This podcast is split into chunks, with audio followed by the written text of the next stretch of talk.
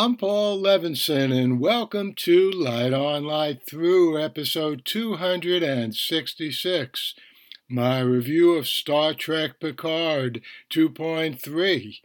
Just up on Paramount Plus, I thought it was an excellent episode. The whole episode was crackling and fun, but my two favorite parts were Agnes and the Borg and what happened with Cristobal's badge. Spoilers ahead. Let's start with Agnes.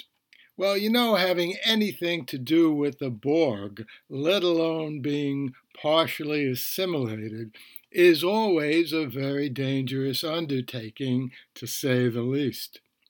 So Picard saying no to Agnes wanting to do that with the Borg Queen to help locate the Watcher makes perfect sense and I'm not sure I would have given in to Agnes's request as soon as Picard did.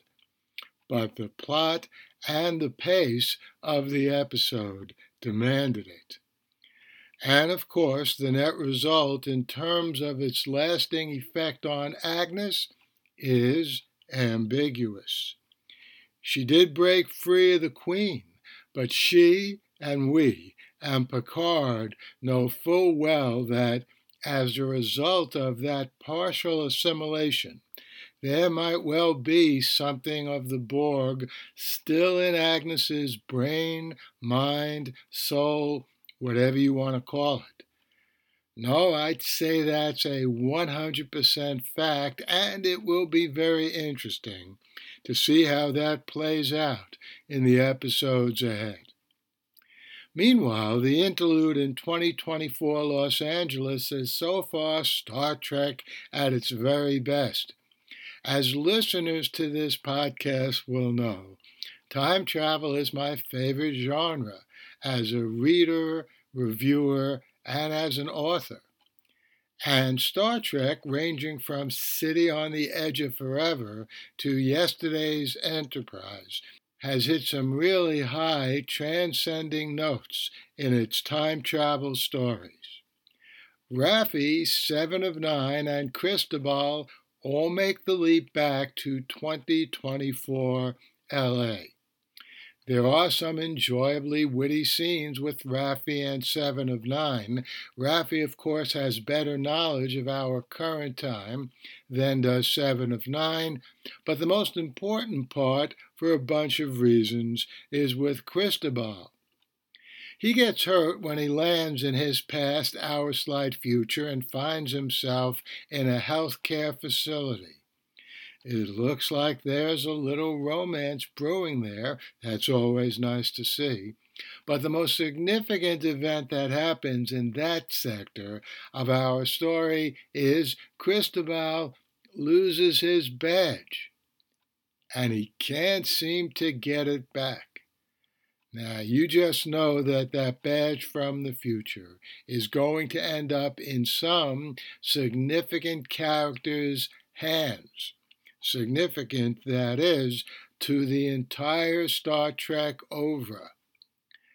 I can't wait to see who that is and how that ties into the whole Star Trek story across all the series and movies. In the meantime, I'll see you back here next week with my review of the next episode of Picard. And I hope you enjoyed that brief review of Picard 2.3. I will be back here next week with my review of the next episode of Picard. There are also some other good series coming up and some already out there which I haven't had a chance to see and review including, by the way, I started watching, but there were so many other things that were happening. I haven't reviewed the current season of Star Trek Discovery, and I will be watching and reviewing that. In the meantime, stay safe, stay sound, and do whatever you can to help those heroic people fighting the Russian invasion of their country, Ukraine. The Light on Light Through podcast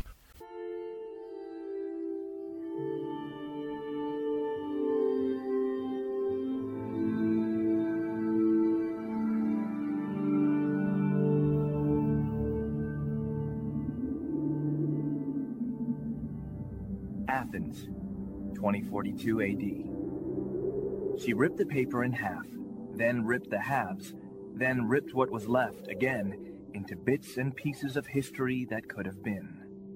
Sierra Waters had read once that, years ago, it was thought that men made love for the thrill, while women made love for the sense of connection it gave them. Curled Up with a Good Book says Sierra Waters is sexy as hell. You can find out more about the plot to save Socrates by Paul Levinson at the plot to save Socrates.com.